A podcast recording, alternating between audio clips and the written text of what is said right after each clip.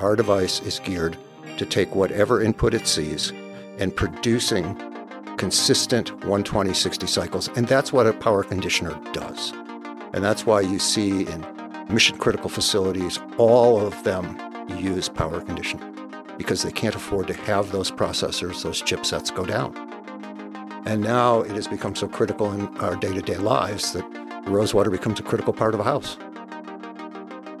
Welcome to episode 129 of the AFT Construction Podcast. I'm your host, Brad Leavitt. And today we have a very exciting episode. We have Joe Piccirilli and Mario Botero, and they are both co founders, co owners of Rosewater. And this was exciting because we really dove into what is a power plan. Why should you set a power plan for your house and your build? Why should that be an important part of the conversation early on? And especially as we look at how the grid works, the power grid and the discrepancies that happen as we bring in power into the home and how that affects all of these appliances, these electronics that are in your home. And through the power grid, that fluctuates. And really, what we're doing with Rosewater is we're bringing in conditioned energy into the home. And we really dove into some specifics about power and how to think about that in the future and a lot of the benefits, including backup energy and, and backup storage through batteries an amazing conversation. So without further ado, let's get started. And just a reminder to sign up for the Contractor Coalition Summit. It's that simple. ContractorCoalitionSummit.com. Morgan and Jamie from Construction of Style, Nick Schiffer with NS Builders, and I will be hosting this. This will be in Nashville on Sunday, May 1st through Wednesday, May 4th. It'll change your business. Go sign up. We'll see you there. So, welcome to the AFT Construction Podcast. I'm Brad Leavitt, and we have three special guests with us today. We have Joe Piccirilli, who is co-owner and co-founder of Rosewater Energy. Welcome, Joe. Well, thank you. It's great to be here. And we also have uh, Mario Botero. So welcome, Mario. Thank you. Welcome. And we have Chris. Oh, and Mario's also co-owner and co-founder. And then we have Chris Matthews, who's principal of Acoustic Design Group. So welcome, Chris. Thank you for having me. So I'm excited to have you guys on. You know, this is something that we're going to be implementing in a few of our projects. You know, Rosewater, and I want to get into this and really what you know created the interest to start this company, right? And how valuable it is for us as a consumer. But before we get there, I think there needs to be a little bit of education for those listening, you know, to understand, you know, what are the three broad categories in a home? Traditionally, the three broad categories in a home there is the mechanical systems, there are the electrical systems, and there are the plumbing. And those have always been the traditional three disciplines of a home. They were considered the foundation of a home. And for a long time, that was perfect. But in today's world, there is a fourth category. And that fourth category is really the communication infrastructure of a home, the network of the home that includes communication, security, entertainment, um, networking. All of that is now part of a home. And what is interesting about it is instead of being a closed sort of silo like mechanical, electrical, electrical and plumbing, the communication and networking aspects of a house now touch all of those systems. I mean, think about it. We have faucets now where you can wave your hand over them and they turn on. Well, that requires a hookup, a, a, chip, a microprocessor to do that. So it is that ability, the Internet of Things, that has made this category so important in a home. I love that you touched on that because this is where I've seen it evolved. I mean, when you bring out plumbing, I mean, who would have thought 20 years ago? I mean, maybe some of us, but you see, you know, just from the mirrors in the bathroom to digital showers, right?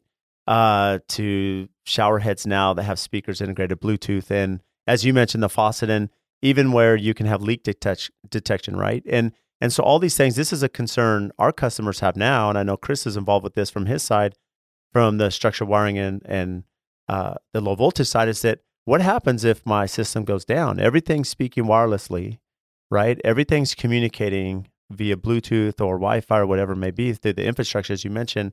And all these components from lighting to plumbing are now controlled, you know, security cameras and all this. And so, how do we bridge that? Well, and now we're touching on why Rosewater was founded. It was interesting because years and years ago, the consequences of a microprocessor failure was the digital clock in your VCR blinked, and that was it. You reset it and hope for the best. But in today's world, where we have so many chips, so many microprocessors in a house, you know, the consequences of a failure of a microprocessor could mean you never turn on, your, you can't turn on your lights. If your internet goes down and you can't stream anything and you have children, you have chaos. in your home. You know, so it, it is far more consequential to lifestyle today. And one of the reasons that Mario and I began Rosewater is in the early days of home automation, and Chris will remember this, we were putting all of these really great control systems in houses, and yet we were having really dissatisfied customers because they kept needing to be rebooted, or all of a sudden the chips went down, the interface blew up. And I'm an engineer by education. Um, so my engineering brain took over, and I'm going, what is the problem? And I actually took apart, you know, some of the control systems, and I'm going, wow, these are built very well. The, the quality of the equipment is quite good. And for the most part, you know, dealers like Chris are doing really good installations. So what's the problem? And it turned out that the problem was power. Voltage spikes, voltage sags. And I'm sitting there going, why is that? And without getting too crazy, the nature of the grid, a generator is producing power. All of a sudden, a bunch of air conditioners goes, go on. It can't anticipate that, so it sags. And when those air conditioners turn off, it didn't anticipate that, so it spikes. And it is those sags and spikes that are problematic. So Mario and I wanted to design a device that, regardless of what the utility is doing, the output of this device is always perfect, including if the utility goes down.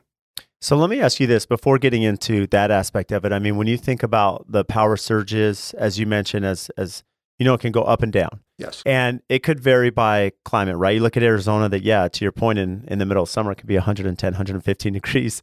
So that AC is running really hard and then it stops and then it gets warm really quickly and then it's kicking on. And so you're having these constant boots.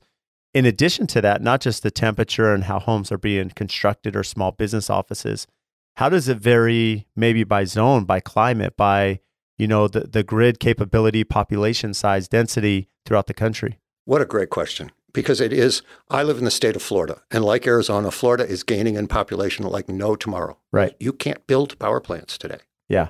So, and what used to be these little winter cottages on the intercoastal in Florida that were you know 1,500 square feet are now 25,000 square feet. You know, they're permanent homes and they're gigantic, and that's what's going on here. And Mario lives in Toronto, and uh, as Mario will point out, what is it? What is it, Mario? That they they have two feeders into Toronto as that city is Oh, going vertical? into the city itself, yeah. Just just two main lines come in. That are that are servicing the entire city of And, Toronto. and yes, the entire city of Toronto. And Toronto's gone vertical. I mean, it's in the spot that would, might have been a two-story building. Now there's a 40-story building, you know, residence. And it so you're straining the grid everywhere. And then, of course, you add uh, renewables to the grid, and it makes the grid less stable because a renewable is intermittent by its very nature. And explain some of the renewables. Most of us who are in the industry understand that term, but what are some of the renewable energies that are out there? Well, the, the ones people talk about the most are wind and solar. Mhm. You know, and if you look at solar, solar will produce energy. If a cloud goes by, a solar panel's output could diminish by 90%. It may be only for a few seconds or a full minute, but when you have constant demand and all of a sudden you have you interrupt the A supply, you know, it really creates huge problems on the grid, which is why everybody's talking about batteries and how do you back it up and then how do you make up for those momentary interruptions. And that's where Rosewater comes in because none of that can pass a Rosewater. Yeah, and I think this is important as we dive into the Rosewater, but but still sticking to the the grid issue because in addition to not only population density or but there's also natural disasters. We saw what happened in Dallas, right? Yes. Where there were some major issues to the grid, which really created some major issues. And so this is a solution where people can now essentially, you know, still protect themselves if there's a surge or if there's an outage. Correct. And and you're you're right to point out the natural disasters and the disasters that occur because the grid has not been maintained. Look at all of the problems in California. I mean, uh, much of that has to do with the grid hasn't been maintained in a long, long time. The budgets have not been there. Um, you know, the same is true in my state in Florida. The grid is, when I moved to the state in 1974, it had 7 million people. We have 23 million people now. It's like, wow, we're, you know, we don't, we don't have a grid for that. Uh, and, and as Chris, as Chris has pointed out many times, you have that same issue here in Arizona where population growth is off the charts. California's moving here. Um, you know, Brad knows he's building houses, you know, like no tomorrow. So with that population coming in, more power demand, um, problems just exacerbate, and you know, uh, a generator isn't necessarily the answer. Um, we have the Rosewater at our office, right? We can watch the software. It's never a consistent 120. It's below and climbing, or it's above and decreasing. It's never, ever.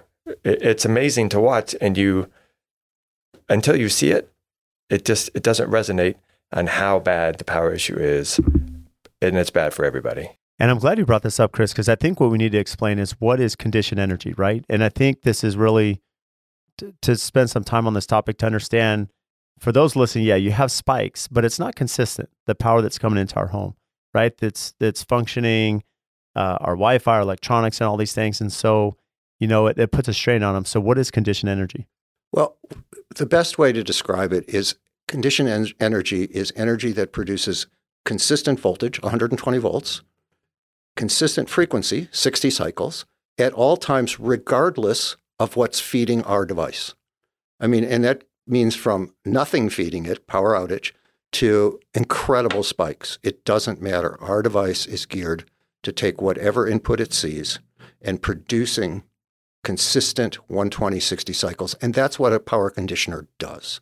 And that's why you see in, in uh, mission critical facilities, all of them use power conditioning because they can't afford to have those processors, those chipsets go down.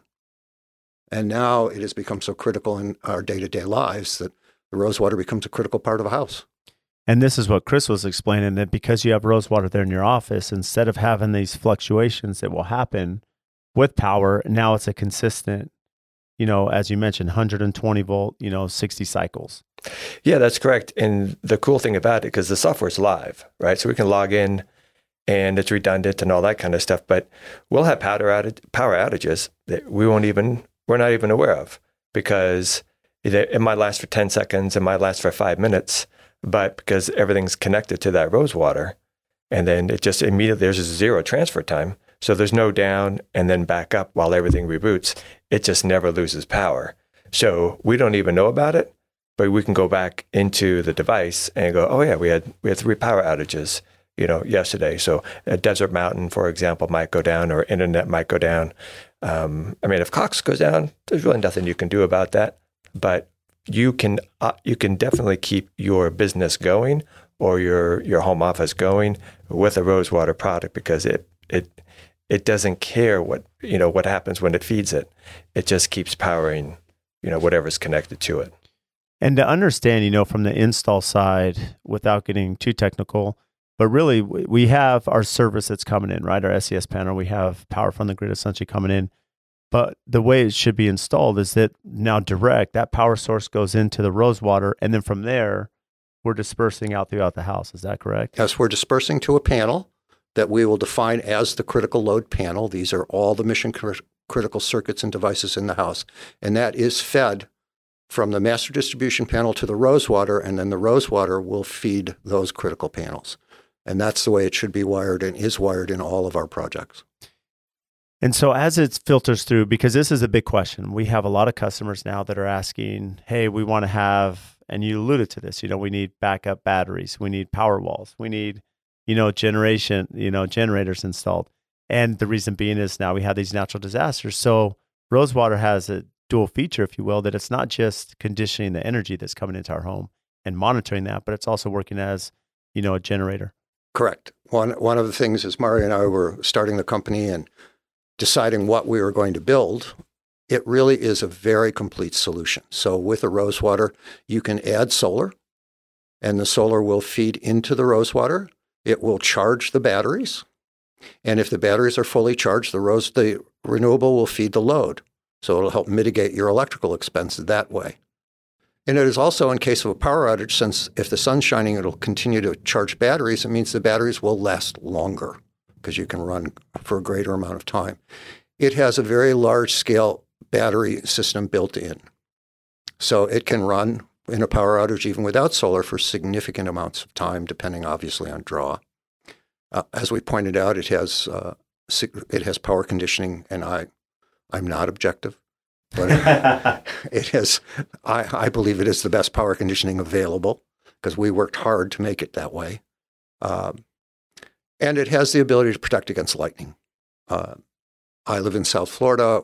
I, lightning is a very common phenomena in South Florida. And I wanted to figure out how we could protect homes from lightning because lightning can be destructive, extremely destructive to a house. Yeah, what can lightning do for people to understand just how powerful lightning can be and the damage it can do to a home or your electronics? Oh, it, it can take, if your house takes a lightning strike and there you have no protection, everything in your house can be destroyed. I mean, even if the frames and everything in the house are fine, everything electrical goes. Uh, and there's very little you can do about it. But I, I looked at it and, and, said, you know, how does the military do it? How does how do telcos and broadbands do it to protect their mission critical head ends? And we took that same circuitry and built it into a Rosewater. So it is non sacrificial, which means it can take more than one hit. It's theoretically rated at 40 strikes of 140,000 volts oh, before oh, wow. it is sacrificed.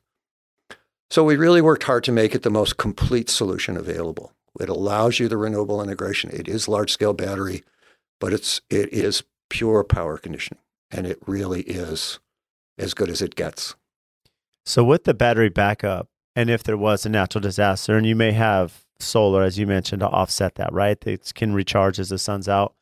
But if if the system goes down, uh, typically size of home, maybe amp size panel, you know, how long can that panel generate, you know, power for the house, the in, Rosewater? In typical usage, and and you know, everything varies by right, how many things you have. You have, and as you mentioned, everyone's big and bigger houses now, so that's gonna. But typically, it will last between 18 and 36 hours, which is pretty cool. And the Rosewater device itself, as Chris was alluding to, we have this huge wizard, our computer in there, that will give you alerts when you hit 12 hours of runtime you get an alert and it says you have now less than 12 hours and it'll start ticking down hour by hour. And if you turn things off, it'll recalculate and go back up. So it'll tell you how long a runtime you have. And that way you can smartly turn things off because it's, oh God, this power outage is way longer than we thought it was going to be.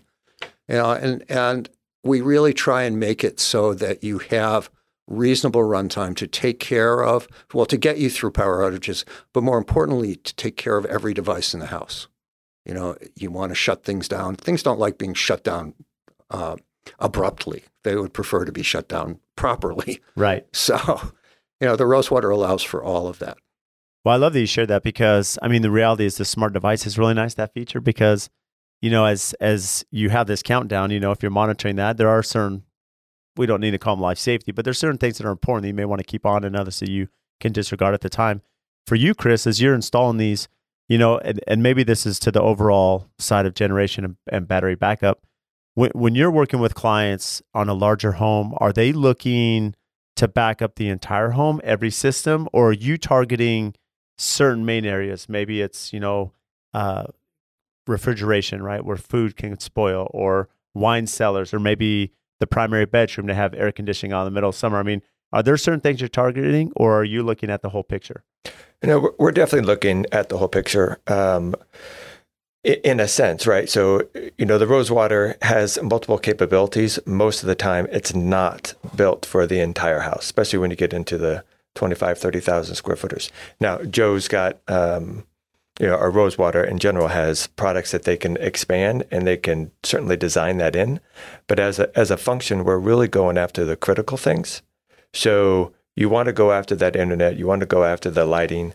Um, you know, you might have a fridge on there. Mario's got, you know, he's got his wine cellar, uh, you know, connected to that. So um, it's it's really on a on a per, you know, on a per person basis and what what's a priority to them.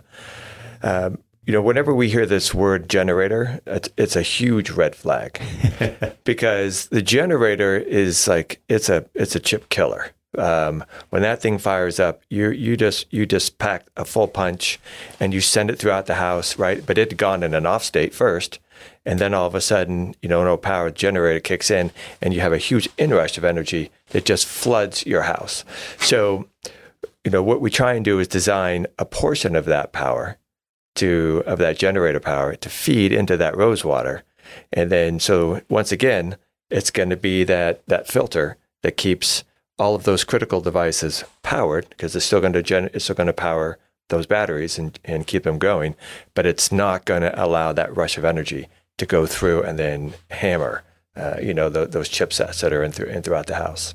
I love that you gave that example. There's like a punch, right? It's just like a a little Mike Tyson uppercut right there. It's you know, it's that generator's kicking on, and if it's not going through the rose water, you know, to cycle that and condition that, it just it, it puts a strain on the entire system. Huge strain. So what's interesting, so Mario, for you and um and Joe here, how did you guys meet? I mean, being in Toronto and Fort Lauderdale, that's that's uh quite the distance there. Well, we actually we met. Uh, I don't know. It's got to be almost twenty years ago. Uh, we we had invested in a not not together, but we had we each had invested in a battery company, and that's how we got to meet each other. And over the years, uh, seeing seeing more about the industry and learning more about the industry, uh, we had a lot of things in common, you know, and uh, we we just basically decided that uh, the energy sector was a good sector for us, right? And we pursued it. And Joe's background in the high end audio stuff really was what launched it into this particular product. So, so it's always interesting to hear the backstory. You know what really because we haven't dove into what started Rosewater. I mean, you mentioned that you know there is lightning issues where you're from, and there's there wasn't really a good resource there to condition energy, but you know that background. I mean, there has to be a knowledge and a basis here. You know, as you're working up to this. Oh, I I dropped out of a master's program in engineering in 1974 to launch a stereo company. My parents had a heart attack when that happened, but I have been in the retail consumer electronics business for almost 50 years. And uh, fortunately, I, have had uh, a fair amount of success. I started a, a retail company in South Florida that eventually I took public. I took it public in 1986. And after that, I started in the distribution business, specializing in home automation, you know, large scale, very custom electronics for homes, the first of the flat panel TVs and all of that. And that's when I started to notice the dissatisfaction in clients. And and what was the dissatisfaction? The stuff didn't work. But, you know, it always needed rebooting. And it wasn't the stuff; it was power. And power. no, and nobody wanted to talk. Oh, it's, what do you mean it's power? My lights turn on all the time. Well, no, that's not the telltale sign here. And how is that diagnosed? Just out of curiosity. Well, you can. There are meters that you can plug into your house into your and watch your voltage. I mean, I I have one in my house watching how the voltage fluctuates, and it's huge. I mean, I've had my voltage drop to 40 volts. I've seen it in California where I won't name the utility or the area, but for 14 hours without turning off power, they were shipping out 60 volts, just destroying stuff left and right. Yeah. You know, and again, you know, in the old days, there wasn't a whole lot of consequence. Now your lighting system goes out, and we have LED lights now in every house. We have LEDs with chips on every light to control color all of those are vulnerable. And you know, everybody goes, "Oh, an LED bulb will last for five thousand hours." Well, typically, currently, the typical lifespan is under five hundred hours, and that's because of voltage fluctuation and too much heat. See, I'm glad you brought that up because this is the same comment I get in the industry all the time. And I know from personal experience, yeah, you buy this LED light bulb that's not inexpensive by any means, that says it's going to last for 10, 20 years and it lasts a year. And you're like, how's the light already out again? Exactly and it's voltage. It's all your voltage fluctuation. So that's you know that's part of it, and and you know as Chris pointed out, everybody wants whole house now. Because I have a partner who's very patient, so at Mario's house we are we have his entire house on one rosewater, and Mario's instruction is to treat it horribly, just really, and surprisingly, uh, as Mario will tell you because he's monitoring every day, it, it's it performs. You can put a lot of stuff on a rose water. Yeah. Yeah. induction oven. I have uh, wine. My wine cooler. Uh, heat, baseboard heaters and for for the basement, some rooms. So there's a lot of draw, a lot of draw, and it's it's works like a charm. We we really wanted to prove that you know we talk about our redundancy and the engineering and quality of our stuff. Mario's use of it is proof. I mean, he is really beating the daylights out of it and it's functioning perfectly. I, I also want to touch on something else, and this may interest you. We were talking about it uh, off air before. Now, the question for somebody building a house or remodeling a house, the question that should be asked is what is their power plan for this house? And that's a question that's rarely asked except for people like Chris who will ask that question. Because you have to look at your house and say, okay, if I'm creating a real power plan, there are critical infrastructure pieces that have to have maximum protection. Then there are the next level that are semi critical, and they may work with a generator or large scale renewable. And then there's the third phase that if power goes out, you just don't care. But if you don't have that power plan from the beginning, you will not be a happy owner. And it is imperative to do business with people like Chris who will ask the question and not only that, have the answers to the question. Because it's not about, oh, I'm going to sell you 10 rose waters for one house. It's how do we create an intelligent design for a house? You know, so that there is client satisfaction because that's where all the value is. Uh, as a builder, you want clients who are happy. Uh, you know, I will tell you, we have builders who are out there now who just won't build a house without a rosewater because the client satisfaction is through the roof with it. Well, when you think about warranty, service calls, you know, as systems going down, that's uh, th- there's nothing worse than Super Bowl Sunday. You get a phone call, my TV's not working right, and everyone's here. I mean, that's crisis 101. Uh, but I'm glad you brought this up because this is something in our industry. And one thing we try to do as a builder is we try to get involved very early with the client, right? We try to get involved with the architect and the designer on day one. And what's funny about the structural wiring and low voltage aspect, it's almost like landscape in a way. It's it's one of those line items that gets pushed to the very end. Like no one thinks about it, you know, even not to th- we work with some great architects and not to throw them on a bus. It's just, you know, they're looking at the structure in the house and you know, that cost. And what's often overlooked is that structured wiring low voltage line item, right?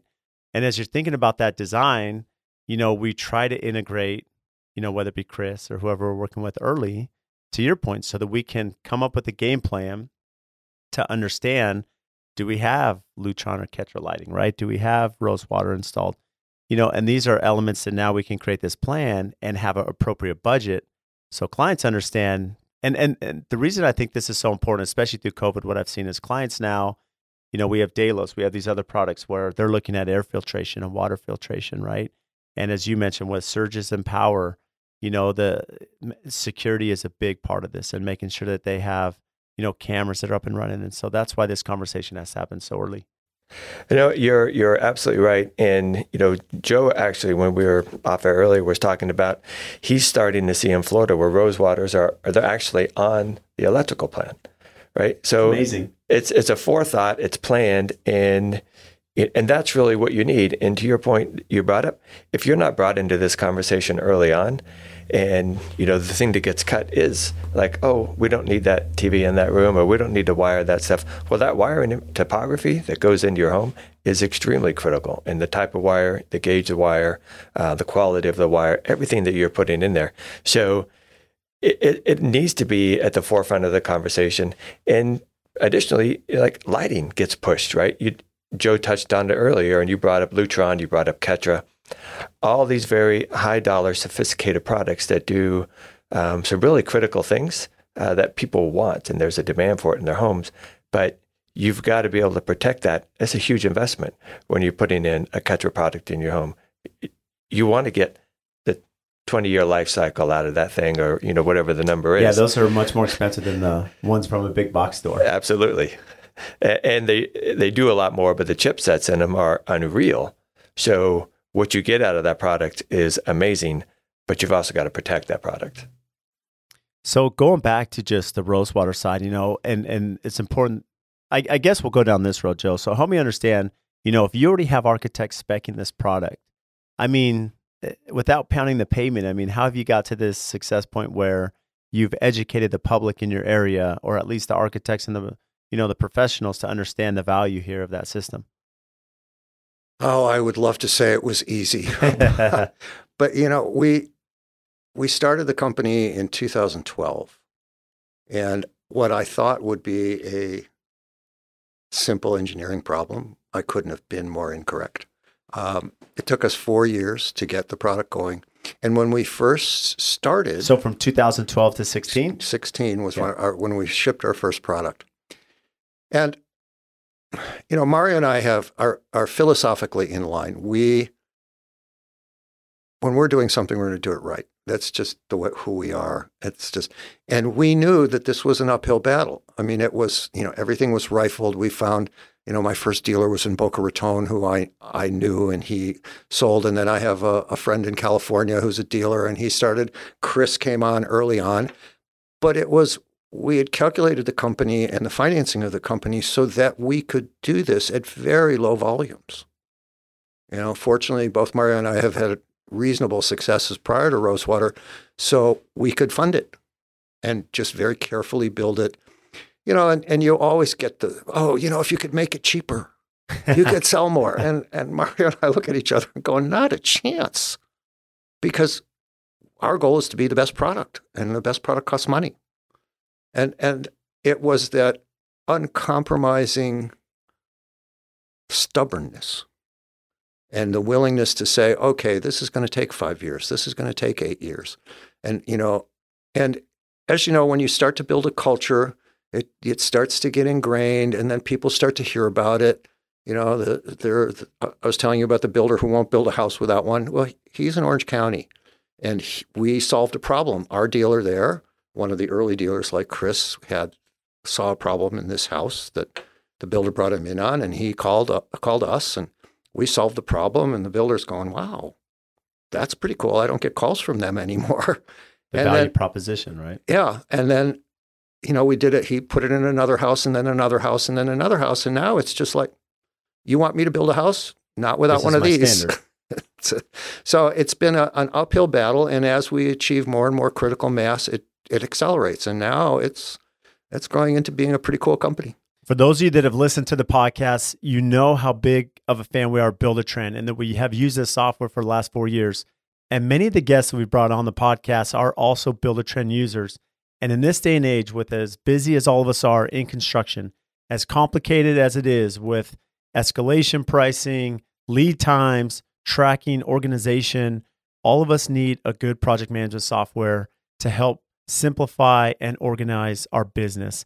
And there are a couple features that we love a ton about Buildertrend. And one is the owner portal, the other is the daily logs. And these are features that we use daily, right? Half of my clients are out of state. And as an owner, it is so imperative how we communicate with our clients, with our team, with our customers. And through Buildertrend, this allows us that quick connection. They can check at any time. We can communicate with them. We're up to date. This has actually helped us win jobs, win projects because of that organization, especially at pre construction. And Buildertrend also offers a ton of service on the back end, training and understanding and workshops, you know, to help us use our software effectively. They also have the podcast, The Building Code. To learn more, head to buildertrend.com backslash AFT to get a 60 day money back guarantee on your Buildertrend account. That's 60 days to make sure you love this product with no pressure, and I know you will. This episode is brought to you by Pella Windows. When it comes to building homes at AFT, almost every project has Pella Windows. And they've been just an incredible partner of ours. And locally, Sammy and Adam, they are not only amazing business partners behind us, but they are super close friends. And I speak on the podcast all the time about the importance of relationships, right? Relationships with our customers, with our vendors, with our suppliers. Because at the end of the day, I'm only as good as those that help our brand and assist us in our projects to, to take it from the ground up all the way to completion. And if we didn't have partners such as Pella, there's no way we'd be who we are today. Over the years, we built this amazing relationship. When we call them or email them, they respond. They're quick. Their their company culture, their integrity, their honesty. You know, they are always there to do what's right for us and the customer. They can do anything from small replacement projects to large custom homes and even multi-million dollar commercial projects. And also, when you think about their product line, they can do ultra contemporary, historical preservation, and large traditional projects. So for anyone, any scale, any size, they're the ones to call. They're here local. You know, they have an amazing Instagram. Make sure and give them a follow to see what they're doing. So if you need windows and doors, give Sammy and Adam a call. We stand behind Pella. We love what they do, their culture, their brand, and especially their quality. And if you want to learn more about Pella Windows, check our show notes. We'll have everything tagged there so you can give them a follow and have their contact information to reach out. So, what are some things that you and Mario didn't realize going into it, maybe from the manufacturing or engineering side, just to create a product that's new to the market, unique, you know, the the cost involved, the the stress involved, and making sure, you know, the QC, you know, making sure that everything's working as it should. distribution, you know, supply chain, all those fun things we're dealing with. Mario, do you want me to start with that? it's a long list. Yeah, I think I think one of the things we ended up learning was you really need to deal with companies and engineers that really understand your problem. And I think a lot of the guys at the beginning didn't understand what the actual problem was. So they tried to create something, but it didn't actually do what we needed it to do. And we switched to like, I think we did use three different engineering companies, uh, two different manufacturers until we finally came across the company that we use now. And, but they got it. Like they understood our problem. They understood what, what we were trying to achieve with our solution.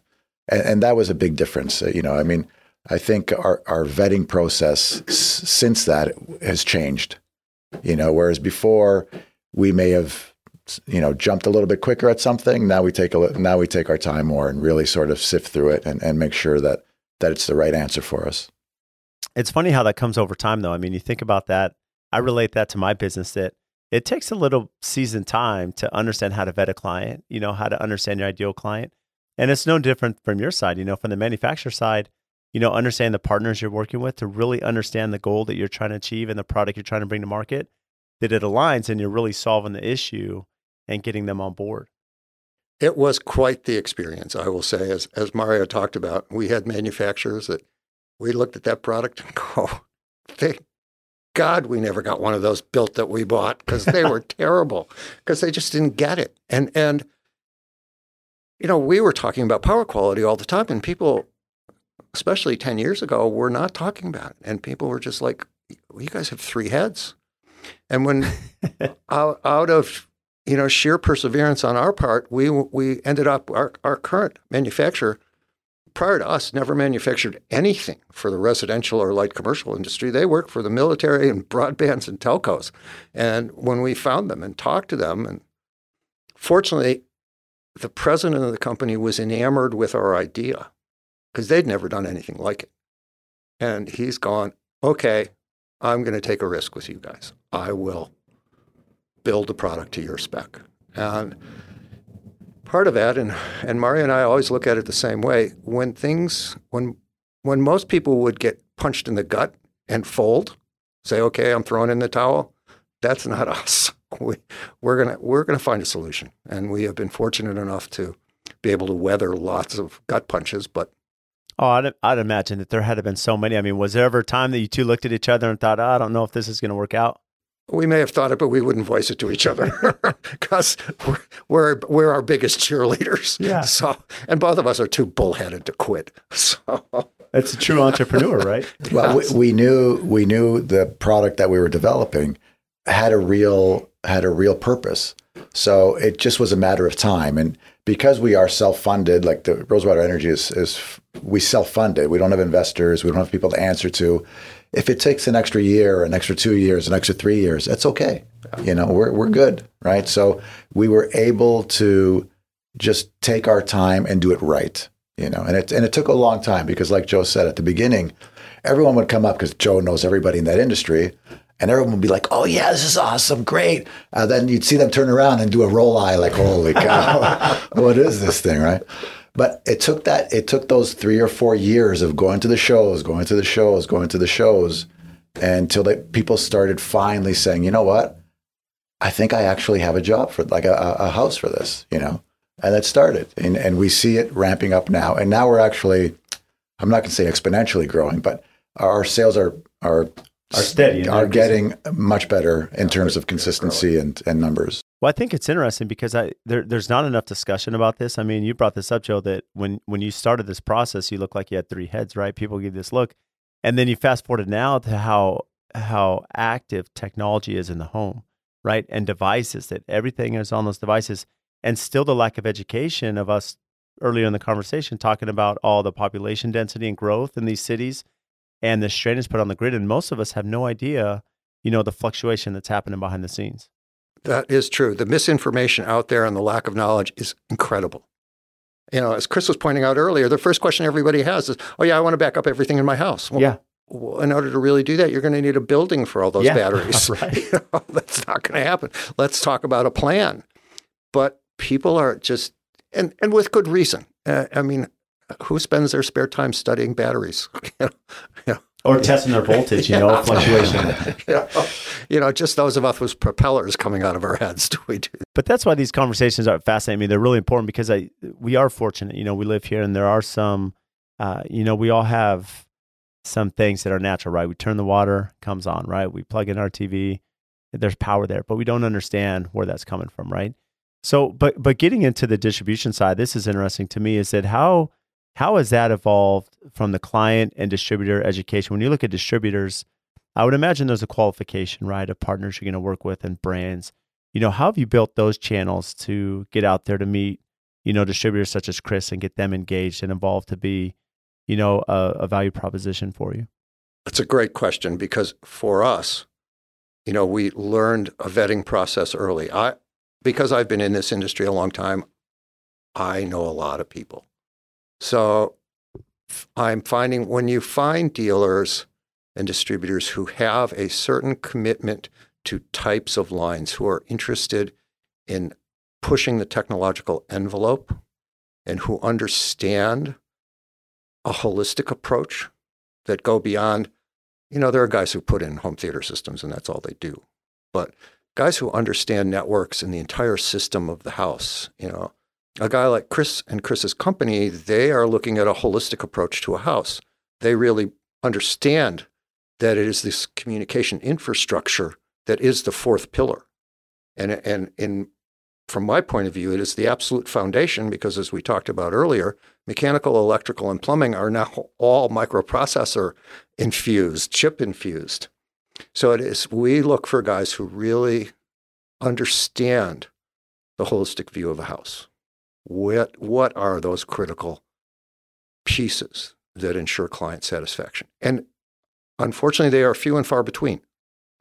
And and if I interrupt you, what's interesting about that, we have a running joke a lot of us general contractors and other people that there are so many low voltage companies out there, right? There's so many that are out there that are active that are seeking business, right? And so it's really I would imagine you've had to really perfect that vetting process to make sure they're the right ones you're partnering with. Yes. And and we work hard to make sure that the guys because we can tell now, Mario and I right, right away can tell just by the questions they ask us.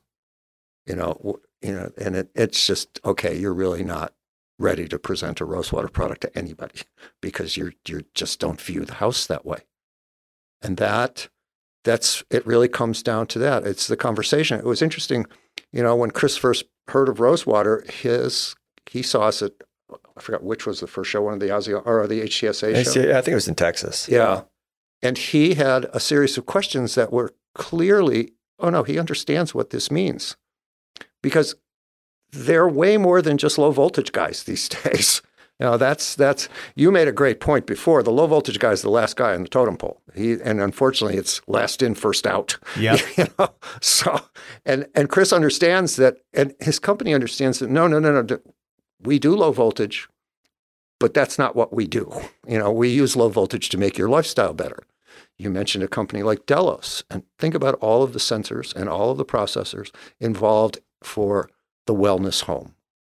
I mean, without a Rosewater, that's crazy because you You're never want those. your investment. Exactly.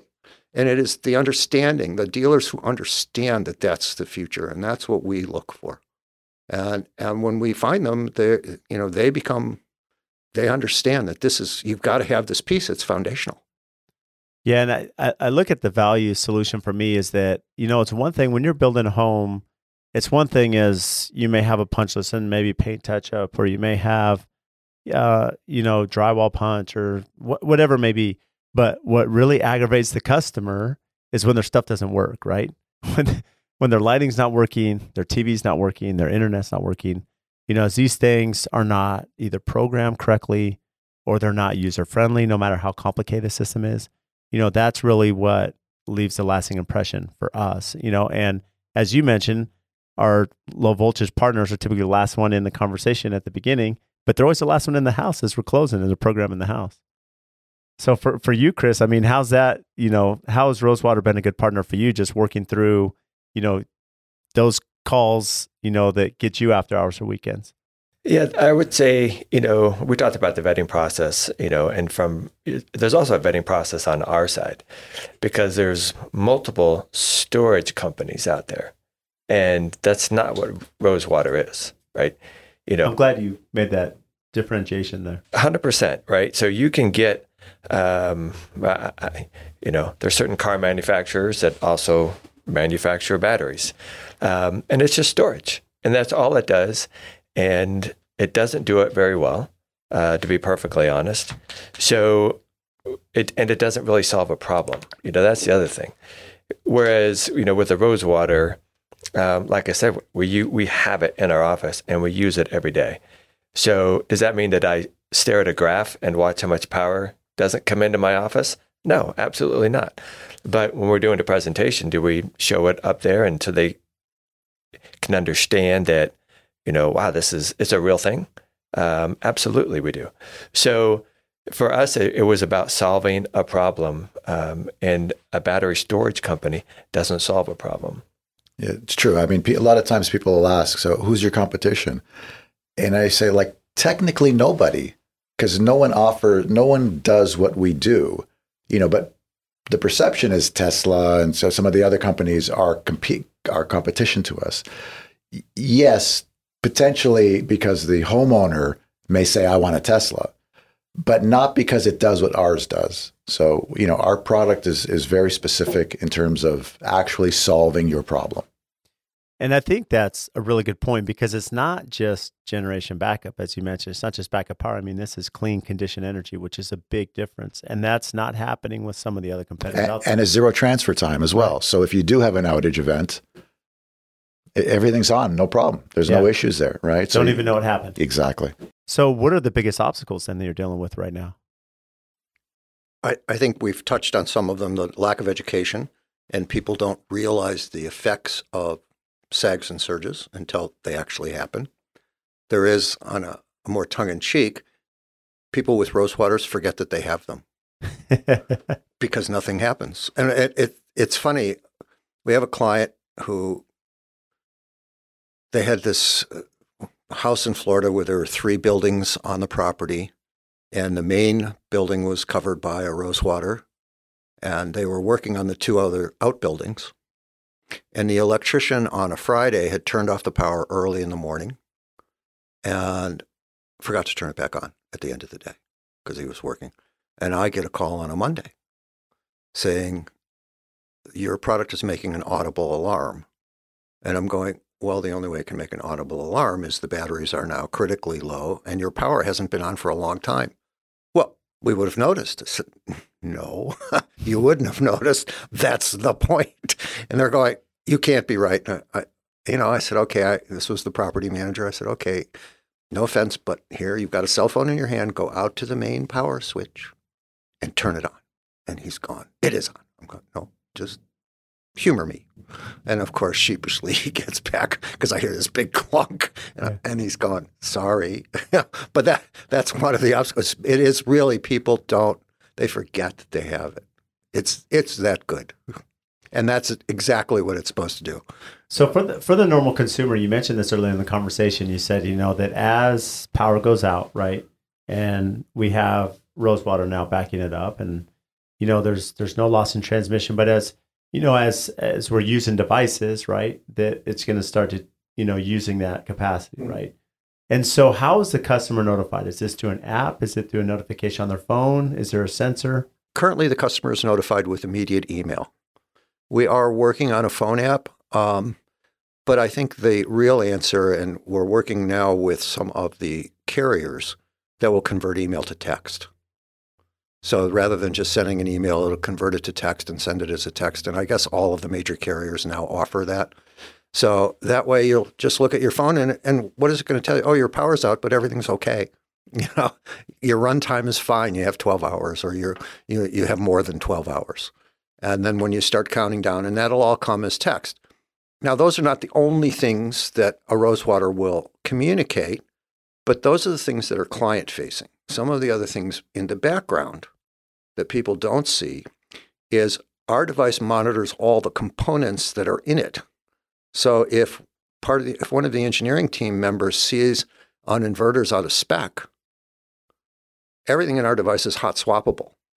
So we'll look at that and we'll just send out a new one and replace it. Why wait for it to fail? Because you know it's on a path to failure.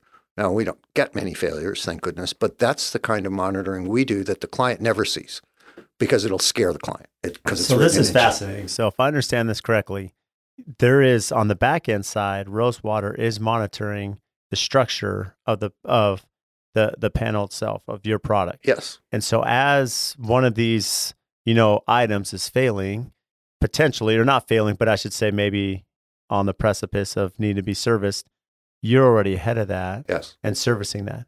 And how does that work, that distribution channel to make sure that that product's delivered and installed?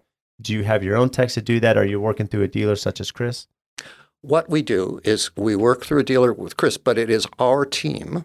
We deliver the product to site, right? And one of our guys is there with one of Chris's guys, and my guy does the commissioning. He assembles the product on site, makes sure it's communicating, tests it, and then once we sign off on it, it's done. We actually, the only thing we cannot do because we can't pull a permit in every municipality in the country, we need an electrician to do the hookup, but we don't allow the hookup unless we're watching. You know, no offense to the electrical trade, but the amount That's how of it should be. you know the uh, competence of electricians is a gigantic sine wave. There are people who are extremely good, and then there are people that really can't strip a wire Yeah. properly. we, we wanted to make sure as well that that the whole process fell on our shoulders. So if there was a problem, y- you only need to make one call, Yes. and it's not you calling us and us and us saying, "Oh, it wasn't us; it was the other guy," you know, it was the other guy. Yeah. So it's just if there's a problem with that unit, you make one phone call and we deal with it. And you mentioned before too the um, the components. So like the the inverters, uh, we have eight inverters within our unit. They're all hot swappable. So if there was a problem coming up and it said, okay, you know, inverter number three is, you know, there's a problem with it, we would send it out to site. So at that point, Chris could just go in, pull the bad one out, put the good one in, and there you go. Same thing with the batteries. You can each we have three three lines of batteries. You can shut one of them off. If there was a problem with one of the batteries, we detected something, and you can, in essence, hot swap it on site as well. So the the repair part or the replacement part is hot swappable. So And that's amazing. I mean, that feature itself to have a hot swap where you're not shutting down the system and you have no transition at all. None at all. And in the in case of the inverter, they're they're redundant. So if, if one of those modules fails, we don't even lose capacity. So the unit just keeps functioning, and we just pull it out, put a new one in, and say, "See you later," and it's fine. That's And, incredible. You know, and, and I, I don't want to put words in Chris's mouth, but if you have a problem and you end up calling Chris, and Chris doesn't see it on his because he can monitor from his store, or he is has an issue, he knows how to get a hold of us without and and I I think you would say we're pretty good at answering the phone and getting right on it. Uh, that's because the clients really belong to Chris and they belong to you. But when you need Rosewater's help, we're there. I mean, that's when we say simply the best, we mean it on all aspects. And, and again, I'm not objective, and I continue to admit to that. But we try really, really hard to respond immediately. So, in addition to Rosewater, how active are you in the data, like in in managing the Rosewater from from your installation side? We just get reports, you know. So if there is an issue, uh, once again, it's it's one of those things where Joe mentioned, it disappears, right? And then you want it to disappear because then you know it's doing its job.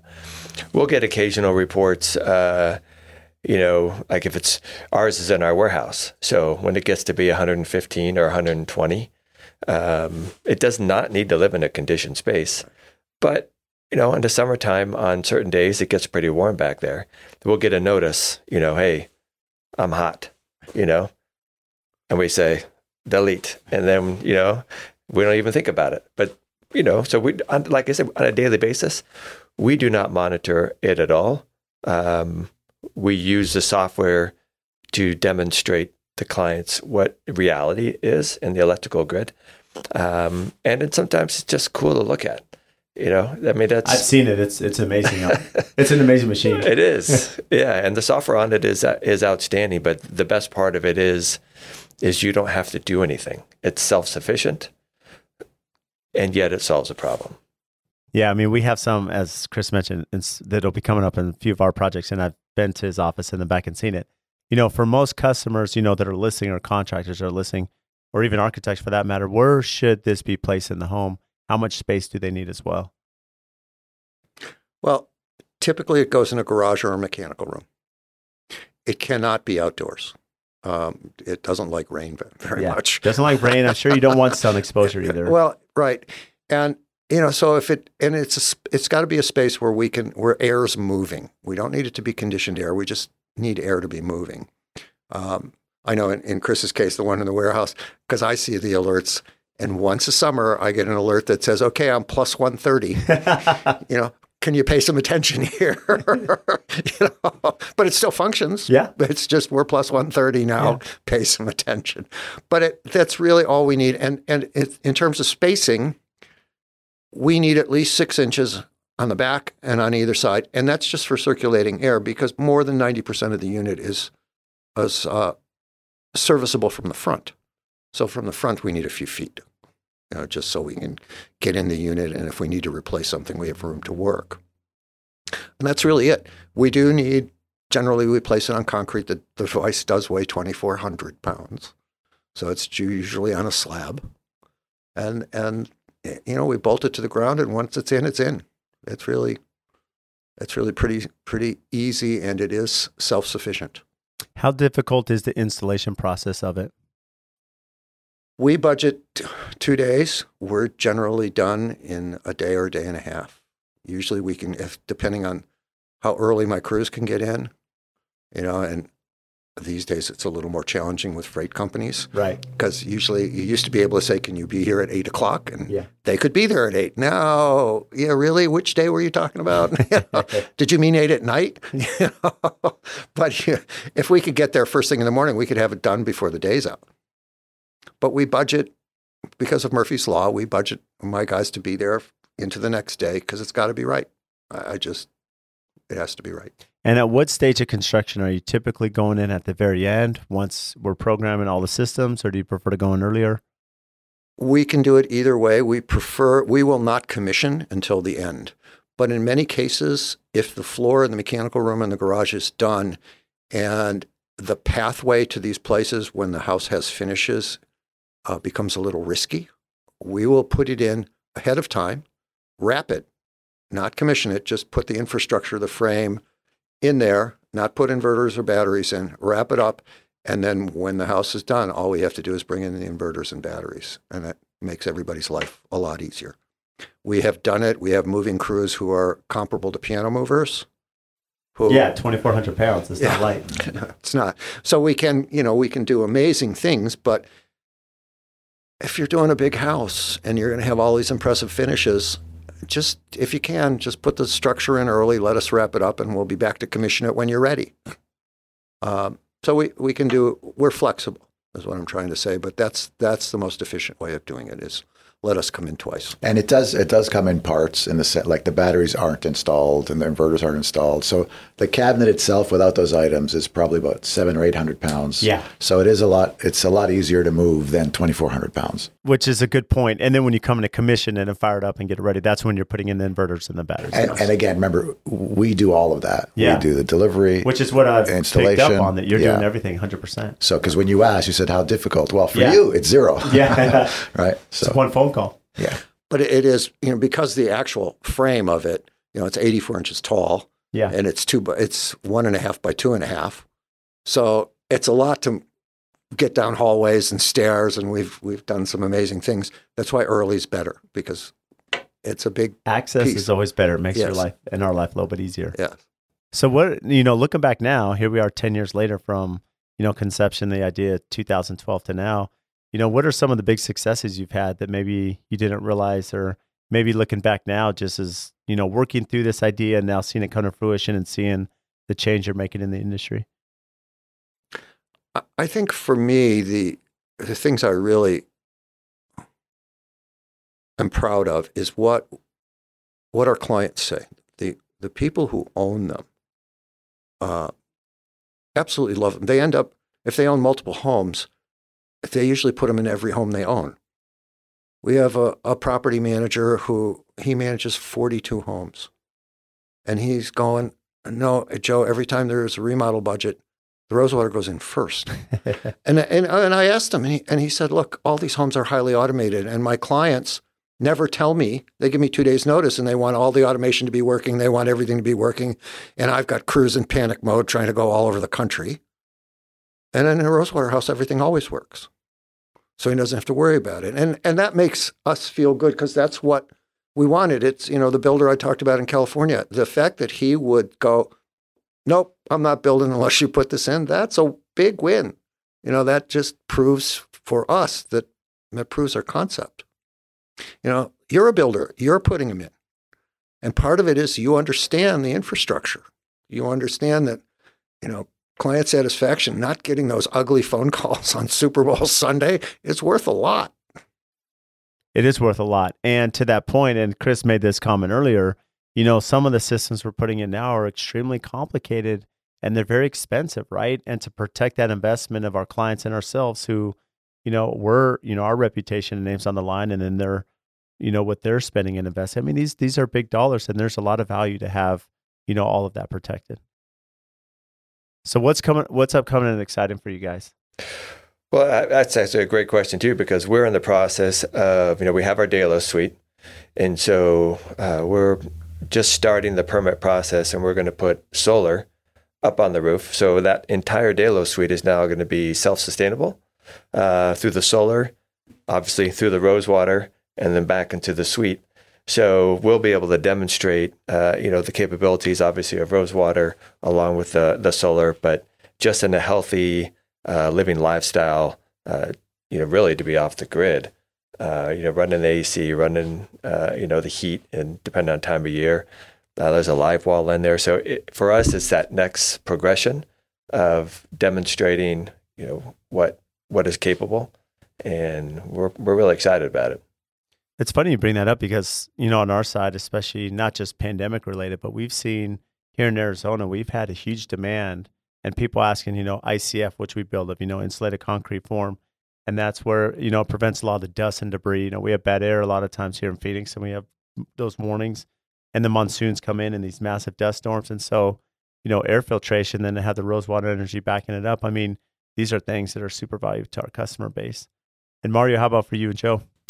Well, we're we're excited because we're expanding our product line right now as well. We're working on a couple of new things to add uh, to increase our offering. Uh, so that's always exciting for us. Anything you can announce? If We yeah, are little we we're in the process of building a unit with double the capacity. So because we do, as Mario pointed out earlier, we have lots of clients who put multiples in a house and they would like to protect more things.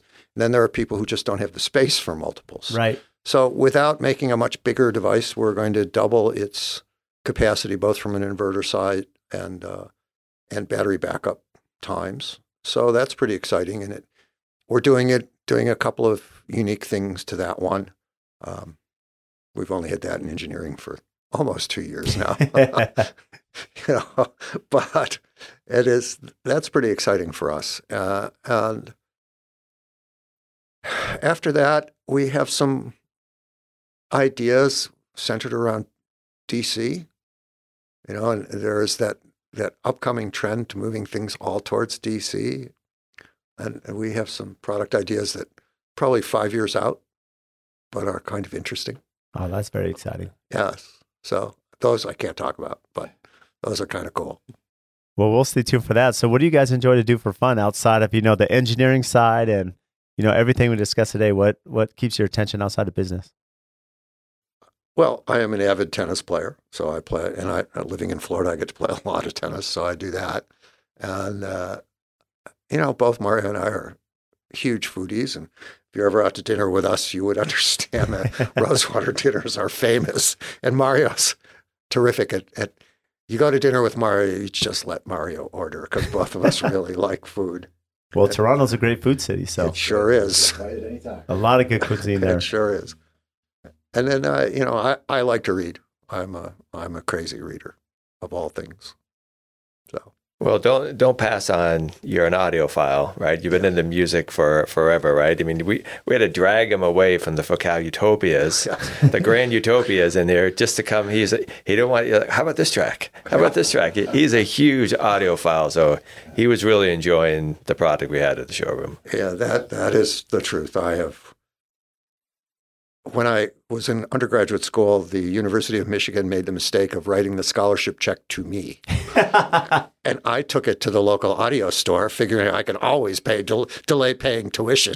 So, and bought, bought a stereo with it. like a true college student. It's perfect, Joe. But I've been doing it a long time. we can all relate. We've all been there at that age, you know. Yes, but I haven't changed. That's the problem. I'm still there. And and I literally they had to remind me, you know, we have a podcast to do in a little bit because I would still be in that room playing cuts of music because those speakers are awfully good. Yeah, it's an amazing showroom they have over there. So, what about you, Mario? Outside of the the foodie side, Uh, same, you know what? Uh, I like to get to the gyms, you know, uh, as much as I can. And uh, I, our main business in Toronto, we develop real estate, so that keeps us busy. You know, so the market's been strong, it's been good, and uh, you know, it's, I, I like it. I enjoy collecting wine and and eating. So you know, those those are my two favorite. Very good things. things. yes. and what about you, Chris? Uh, I'm in kid phase right now. I mean, I love to fly, right? So if I had to say, you know, pick one, um, you know, I have a small piston plane and take the fam, go to SoCal or Tahoe or whatever. Uh, but right now, I got two teenagers that play club softball, and I'm gonna say five out of six, five out of seven nights of the week. That's I'm at I'm either freezing or sweating. You know, one of the two, depending on time of year. Just uh, just watching them, uh, you know, grow and have fun, and that that occupies a lot of my time, but it's uh, it's well worth it. Yeah, you're definitely in the thick of it. I can relate to you right now, Chris. But you know, so I really appreciate. I mean, Joe, Mario, you guys came in from Florida and Toronto. Chris, you're here local. You guys made the effort, and really appreciate coming and sharing about Rosewater today. And we're going to have all this information up on the links and you know our press release that we do, and just super valuable. And for all those listening, make sure to check them out. There's some great information. So thank you guys. Thank you for having Thanks for us. having This us. has been a Thank you. Thank you very much. Really enjoyed it. So thank you all for tuning into the podcast today. And just as a recap, if you check the show notes, they're just going to have all the links for the topics that we discuss. And also, one of our favorite features now is the chapters that go through the conversation. So if there's certain topics you want to revisit or listen to, they're outlined by the time that we discuss those. And again, we can't thank you enough for all of your support. Please make sure and download our podcast, subscribe, give us a five star rating and review wherever you download your podcast.